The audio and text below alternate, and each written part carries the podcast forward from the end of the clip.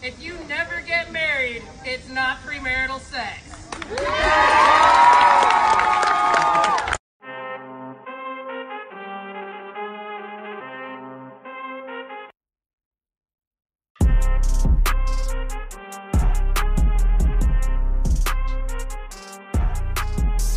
Welcome back to the Don't Knock It podcast, where we address misconceptions about Jesus' character, his church, and his word. By doing this, we hope to encourage you to delight in Christ before dismissing him, to know him before knocking him. I'm your host, Chris Ramirez, and the misconception I'll be addressing today stems from the short clip you just heard a clip that serves as evidence of how everyone, whether they're a believer or not, is capable of doing mental and interpretive gymnastics to avoid obeying God and what He says in His Word. Something I myself has, have been guilty of doing plenty of times before. So here's a main point of today's episode. Since the Bible doesn't explicitly say, Thou shalt not have sex outside of marriage, in the same way it says, Thou shalt not murder, or so some people seem to think, where exactly do we see it taught? Where do we see it taught, or, or do we see it taught at all? Where do we get this idea of wait until marriage? What exactly does the Bible teach about sex? What is the historical Christian sexual ethic? This is what we will explore in this episode. Now, I was going to wait until the end of this episode to say this, but I think it's necessary to say it now because if I'm being honest, I wish someone had started with this with me when I tried to justify my actions, and that is this. If you're looking for an excuse, you're going to find one.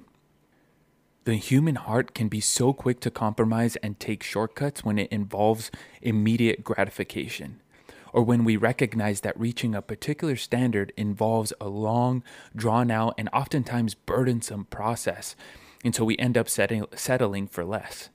It is truly extraordinary how, when enough personal satisfaction is involved, we become professional persuaders and the worst investigators.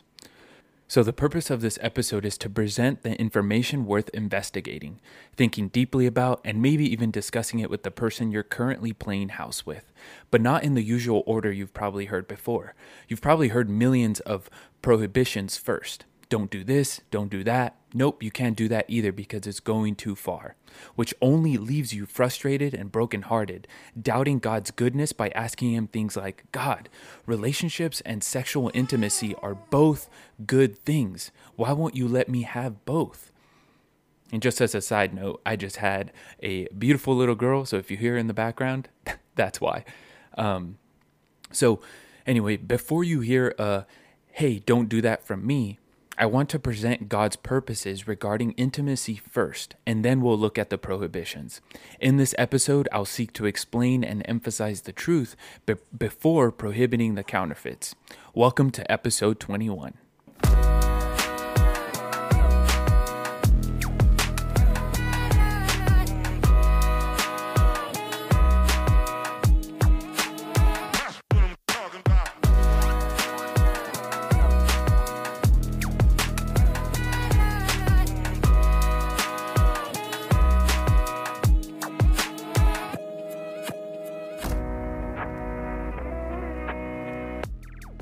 So, I want to begin with what we have come to understand as the beginning of human intimacy in Genesis 2. In the Garden of Eden, when God presents Eve to Adam, Adam's immediate response is to break out in lovely poetry in Genesis 2:23, where he says, referring to Eve, "This is now bone of my bones and flesh of my flesh. She shall be called woman because she was taken out of man." What follows in the very next verse is the classic historical definition of marriage. Verse 24 says, For this reason a man shall leave his father and mother and be joined to his wife, and they shall become one flesh. Before we dive into that verse, I want to share an idea someone shared with me a while ago when they asked me, Hey, do you ever wonder why we design our wedding venues like a garden? To which I responded with, No, why? And they said, Because we first knew love in a garden. I knew they were referring to this passage in Genesis, and I was like, Whoa, that's really cool. But when I recently shared the same idea with my friend Joshua, his response was, Which garden though? And my mind thought about another garden mentioned in scripture, and it hit me like a sledgehammer to the chest. Of course, the Garden of Gethsemane on the night before Jesus was crucified. There we see another beautiful poem, so to speak, of love and obedience when he prays to the Father, Nevertheless, not my will, but thy will be done. Two gardens at two different points in history, indicating God's purpose in creation. And we'll refer back to this idea at the end of the episode, so be sure to stay till the end. So, anyway, I just thought I'd share that because I thought it was brilliant. Now back to the verse. Genesis 2:24 begins with for this reason and then is followed by the historical Christian definition of marriage. But what is this reason? What causes a man to leave his father and mother, his home, his past ways, his previous devotions and distractions and be joined to his wife? To take on this new identity as a spouse, as a husband or as a wife? The answer to the answer to that is obviously found in the previous verse in the phrase, This is now bone of my bones, flesh of my flesh. This is a recognition of unity and purpose. You have been made from me and for me. My purpose in God's creation is now intertwined with yours, and our two purposes have actually become one. We see this idea of complete unity demonstrated in the Hebrew phrase one flesh. So, what exactly does this mean, and what does it have to do with our topic for today? I went through the trouble of mentioning this because the process of leaving a previous life to begin to begin a new one with someone else is an incredibly vulnerable process. I mean, think about it. You are fully unraveling yourself in every aspect possible and immersing yourself into the life of another. Usually, when we think of two people getting married, we think of two families coming together to make one, combining two past family histories together like a melting pot. So, although there's some truth to that, it's not what the Hebrew phrase one flesh is trying to communicate. It's not the combination of previous family ties or loyalties. Becoming one flesh actually means the dissolving of those old bonds and family loyalties and creating a new set of priorities within a new family purpose. Obviously, both me and my wife still honor, love, and seek counsel and wisdom from our own parents, but we don't answer to them and tailor our entire lives to their priorities. We are our own new family. The two that have become one are so close that they function like one person, balancing each other's strengths and weaknesses so that together they can fulfill their God given calling. Okay, Chris, I thought this episode was about sex. Why are we talking about marriage? The reason for that is because becoming one flesh also refers to sex. Because the unity of one man and one woman literally become one flesh in a child. In marriage, each person is giving themselves holistically to each other financially, personally, socially, emotionally, spiritually, and this unity is expressed physically in the act of sex. Sex is complete nakedness, nakedness and union with somebody. God created sex to publicly say to everyone else that I belong completely and exclusively exclusively to you. Bone of my bones, flesh of my flesh, as Adam declared. Sexual intercourse is the most intimate form of physical union. There's no other behavior that is designed to connect two people together more deeply. We literally see it in how our bodies are made. We also see this expressed in phrases like going all the way, or reaching home plate, or sealing the deal. So, because sex is the most intimate form of physical union, it only makes sense for it to be done with when the ultimate form of personal union has been accomplished, and that is marriage. This is why it belongs only in a relationship where you go all the way, so to speak, on all other levels as well, when you commit to another person legally, economically, socially, and spiritually. Tim Keller compares sex between a husband and wife to the Lord's Supper when he calls both a covenant renewal ceremony. What this means is that both acts are recalling a previous promise made.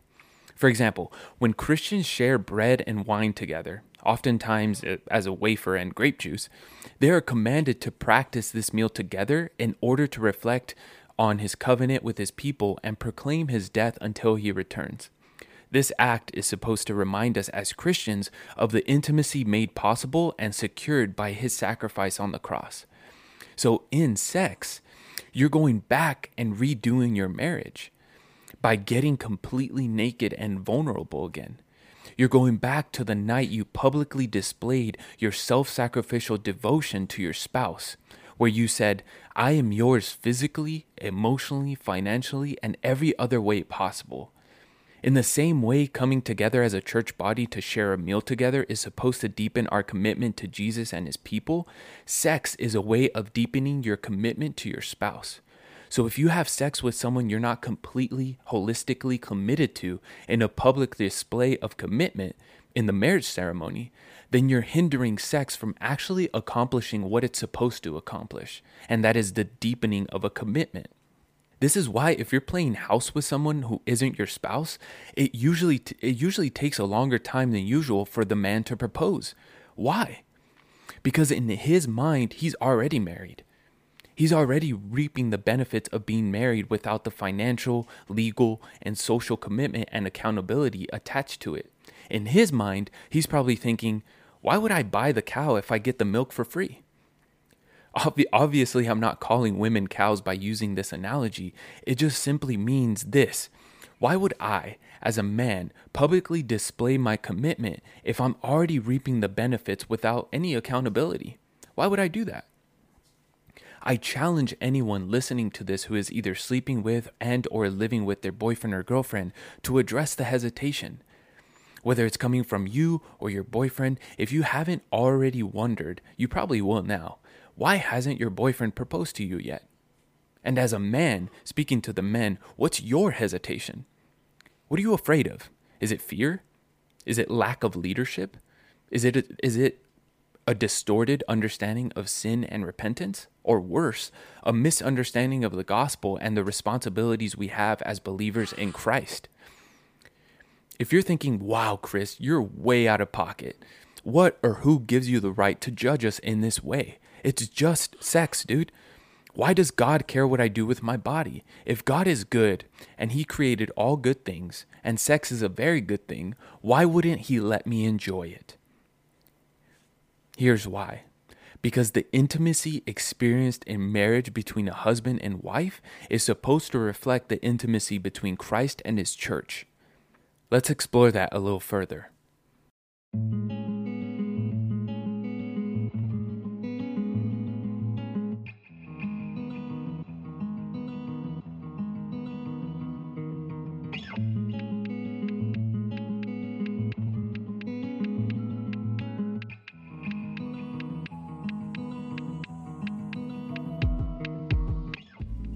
In Genesis 4, after Adam and Eve sinned by defying God and ate of the forbidden tree, verse 1 tells us that Adam knew or had relations with his wife Eve and she bore their first son Cain. That's an odd way of describing sex, isn't it? That he knew that he knew his wife and she had a son. Even though it's odd, that word will help us understand God's purpose for sex. The Hebrew word for know is yada, and in Genesis 4, it obviously has a sexual connotation to it, but not always. In fact, it is more often used in the Bible as to comprehend, understand, or learn something. For example, in Exodus 6 7, where God says, Then I will take you from my people, and I will be your God, and you shall know that I am the Lord your God. For Adam to know Eve through the sexual act means he knows her and understands her in a way that no one else does, in a personal, intimate, and unifying way. Marriage and the sexual act that is meant to accompany it embody such a distinct union that you know or understand this woman or this man in a way that is completely and utterly unique. Another definition of another definition of yada is to reveal. We also see this me- this meaning in Genesis 4:1 when Adam knew Eve because they revealed their whole selves to each other via the, via the sexual act, as does any husband and wife who enter into the marital bond. Sex is an act that is supposed to be, in its very nature, entirely self sacrificing because you are literally giving your body and soul to your spouse each and every time you have sex. Each spouse reveals, reveals themselves to each other in ways they could not before. As a result, the other spouse grasps an understanding of their beloved person more fully than they did and could ever before. To know your spouse is to continually grow in your understanding of who they truly are through a lifetime of sexual, intimate, and personal experiences together. Now, what does this have to do with God? So, throughout the Old Testament, Throughout the Old Testament, God often presents himself as a husband to his bride, who are, who are his people, Israel. For example, in Hosea 2, verses 19 and 20, God says, I will betroth you to me forever. Yes, I will betroth you to me in righteousness and in justice, in loving kindness and in compassion, and I will betroth you to me in faithfulness. Then you will know the Lord. See, there's our word yada again. And then whenever Israel rebels, God refers to her as a prostitute who whores after other gods when they begin worshiping false idols, which is described in so much detail in Ezekiel 16. So, flash forward to the New Testament. In Ephesians 5, Paul commands husbands to love their wives as Christ loved the church and gave himself up for her, which builds on our analogy of God being a husband to his bride, his people. And then, and then again in Revelation 21, verse 2, John writes, And I saw the holy city, New Jerusalem, coming down out of heaven from God, made ready as a bride adorned for her husband. So, with all that being said, covenant marriage is intended to be a visual image of the, of the human divine relationship.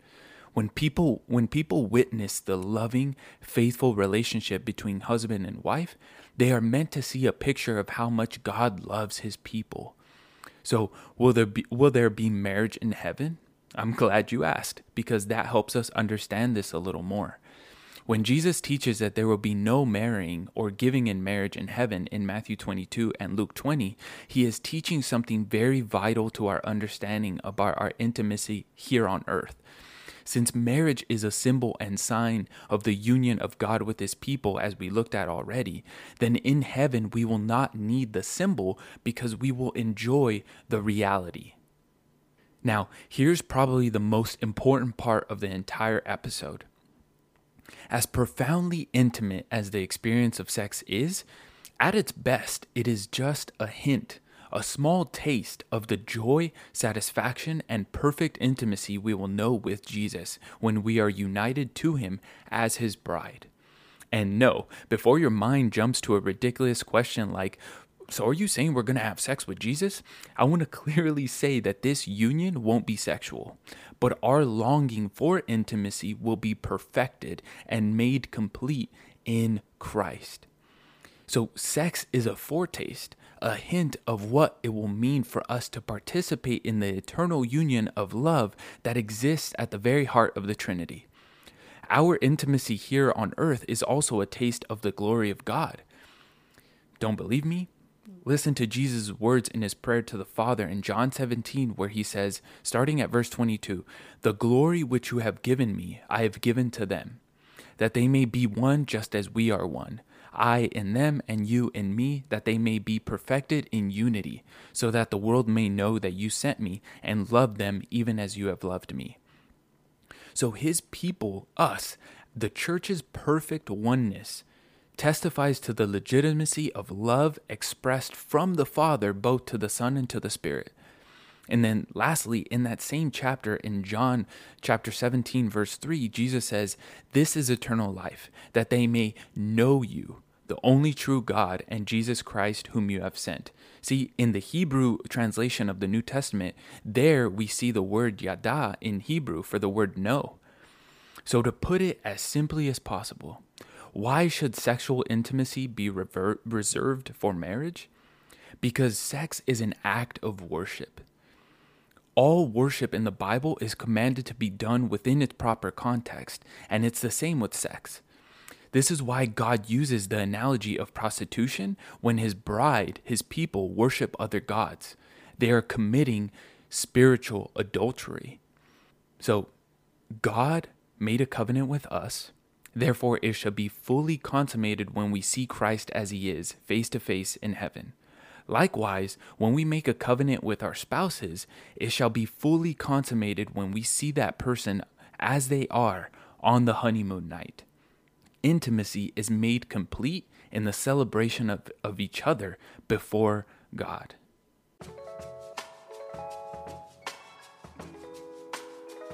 Normal. It's so normal. I've come to the conclusion that I really don't think that waiting till marriage is even really in the Bible because all of the verses that refer to it are very much from a different time. there was no dating, there was no casual relationships. There was either, you know, you're single or you're married essentially back in biblical times. So I don't think there was any sort of relationship to compare to nowadays. So I think it's kind of irrelevant. All the stuff in the Bible about sex before marriage, I think it's outdated. I think that it's kind of sexist most of the time because it's largely geared towards women. And I think it can be scarring. Just be careful, do what's best for you, follow your heart. Goodbye, guys. Now, I know people who don't claim to be Christians are going to act how they want to act. You're going to do what you want. You can do what you want. I get it. I know I shouldn't get upset when people who don't know God act like they don't know God. But I've come to find out that a lot of professing believers and followers of Jesus have the exact same mentality towards sex as this young YouTuber you just heard, which is awfully concerning. So, what I'm going to do for the remainder of this episode is briefly look at some of the passages in, in the New Testament specifically, just so that you don't have the opportunity to opportunity to say, "Oh, Chris, that's in the Old Testament. Those commands were for Israel. They don't apply to us anymore." So, let's begin with the conception of Jesus. Why do you think it was such a scandalous thing that Mary was pregnant without having been married to Joseph? Because there was a historical, not just cultural, understanding of when and where to consummate the betrothal, meaning to make it complete with having sex. And not just historical or cultural, but religiously. And then, even going to the teachings of Jesus himself, many people wrongly assume that just because Jesus was this merciful, tolerant man with wise teachings, that he liberated anyone and everyone to love whoever they want, however they want.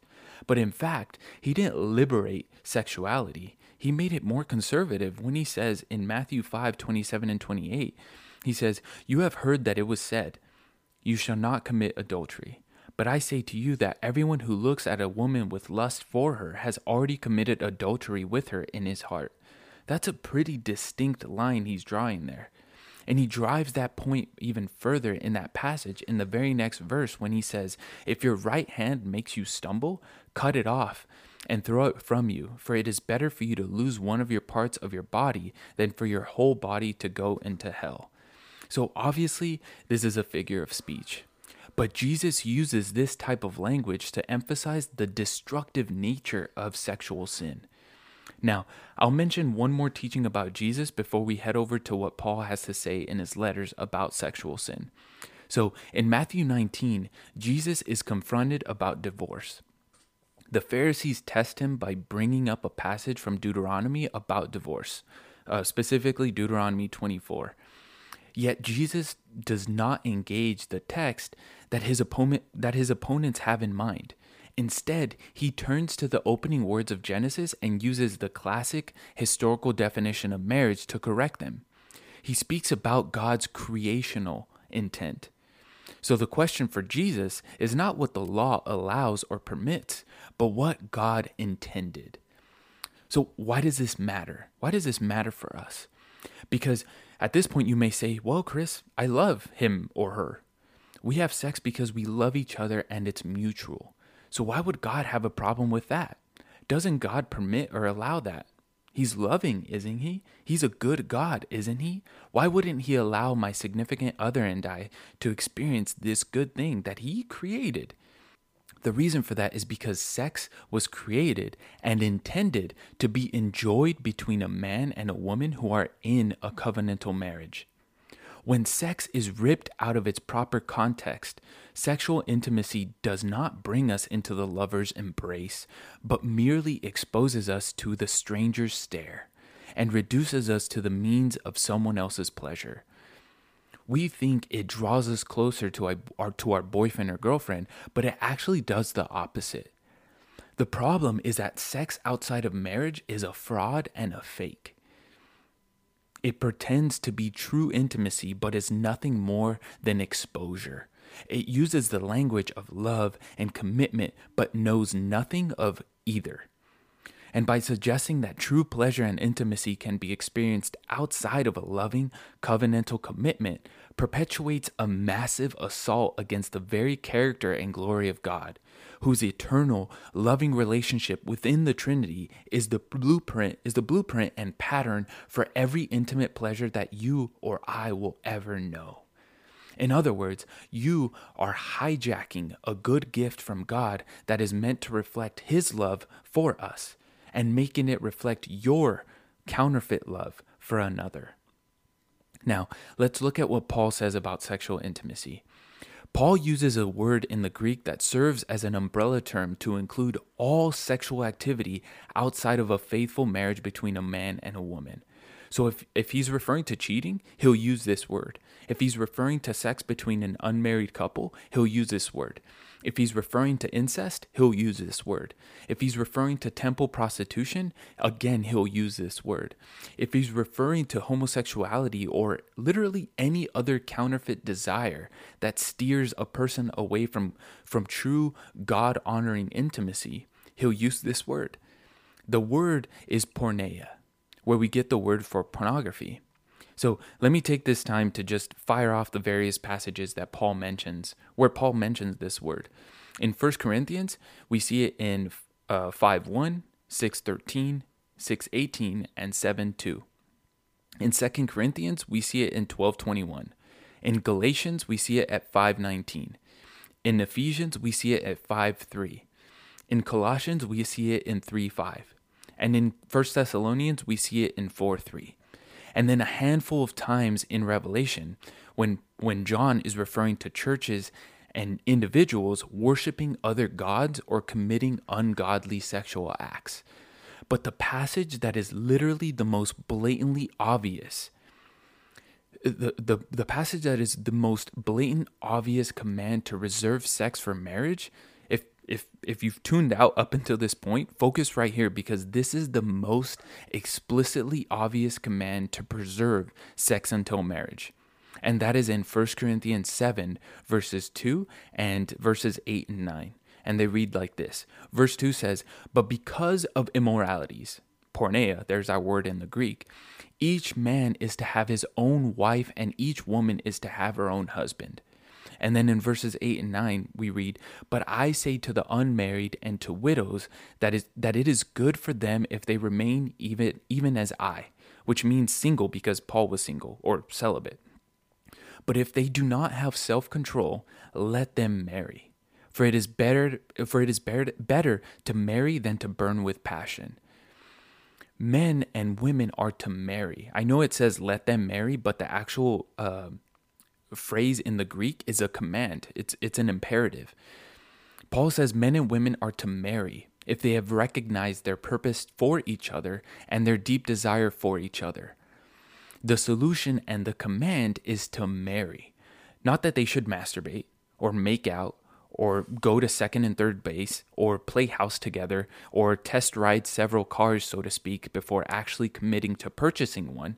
It says, let them marry. Now, there may be there may be one out there, but I haven't really found it yet, of a much clearer command for sex to be reserved for marriage than this one right here. So I don't think there's any excuse. If you refuse to see or accept this, I would challenge you to explore and consider how direct this command is because it's in its in its context it's it's a command. Paul in chapter 7 of First Corinthians, he's addressing marriage, singleness, divorce, and the and intimacy within a godly marriage. Now, there's no chapter in scripture that warns about how sex outside of marriage may bring physical diseases like STDs or emotional heartache or broken homes, which even non religious studies warn about those things. But instead, what the Bible does what the Bible does do is present passages like Leviticus 18 and 1 Corinthians 6, where we read, You must obey my laws and be careful to follow my decrees. I am the Lord your God. Or, Do you not know that your body is a temple of the Holy Spirit who is in you, whom you have received from God? You are not your own, you were bought at a price. Therefore, honor God with your body. What this what these passages do what this means for us is that the bible teaches that we should reserve sexual intimacy for marriage for no other reason than that if we are christians we belong to god. That's the reason. We simply belong to god Sex outside of marriage is not only a sin against ourselves and our partner, but it's a fraudulent misrepresent, rep, misrepresentation of God and a cruel distortion of the intimacy He created to be a picture of the eternal intimacy of the Trinity, of God Himself. So, if that if after all of this, you're still not convinced, if you still have that attitude of, eh, Chris, I don't see it. I don't see the value in waiting I'm not changing. Or if you're thinking, but Chris, I've been living and sleeping with my girlfriend or boyfriend for several years now. How could I just throw all that away? How could I? This may sound harsh, but I need to say it. If you're at that place, I would humbly ask you to reconsider what it means to be a disciple of Jesus Christ. What does it truly mean to be a Christian? What does it mean to repent, to turn from my own selfish, sinful ways, and walk in the forgiveness Jesus accomplished on my behalf? Tread carefully, my friends, because the deconstructing of one's faith often seems to begin with an overly flexible sexual ethic. You compromise on who you sleep with and when you sleep with them, then more often than not, you'll most likely compromise on what you believe is true about God and His Word. At that point, you'll be perpetuating the ancient deception of the serpent in the garden. Did God really say? If you won't take it from me, take it from God Himself when He inspired the Apostle Paul to write the following in 1 Thessalonians 4, verses 3 through 8, where he says, For this is the will of God, your sanctification. Sanctification simply means that you, the process of you becoming more like Jesus. So, for this is the will of God, your sanctification. That is, that you abstain from sexual immorality, that each of you know how to possess his own vessel in sanctification and honor, not in lustful passion, passion like the Gentiles who do not know God and that no man transgress and defraud his brother in the matter, because the Lord is the avenger in all these things, just as we also told you before and solemnly warned you. So here Paul is warning them that for them not to be like the Gentiles, the people who don't believe in God and are directed by their lustful passions, and to not transgress or sin against a brother or sister in this matter because be careful. The Lord is the avenger of all these things. And then lastly, he says, For God has not called us for the purpose of impurity, but in sanctification. So he who rejects that, or so he who rejects this is not rejecting man, but the God who gives his Holy Spirit to you. So do not reject the gracious, merciful God and His Holy Spirit to pursue your own lustful passions, even if they're comfortable and the most secure, or what seems to be the most secure. This is why I put together this episode, so that you may walk in the will of God, the one who bled and died for you to have eternal life in every aspect of your life, both in the public in the public sphere and the private one. It is in that Savior I encourage you to seek out and to pursue, to delight in Him before dismissing Him, to know Him before knocking Thank you so much for tuning into this episode of the Don't Knock It podcast. I'm your host, Chris Ramirez. Grace and peace, family.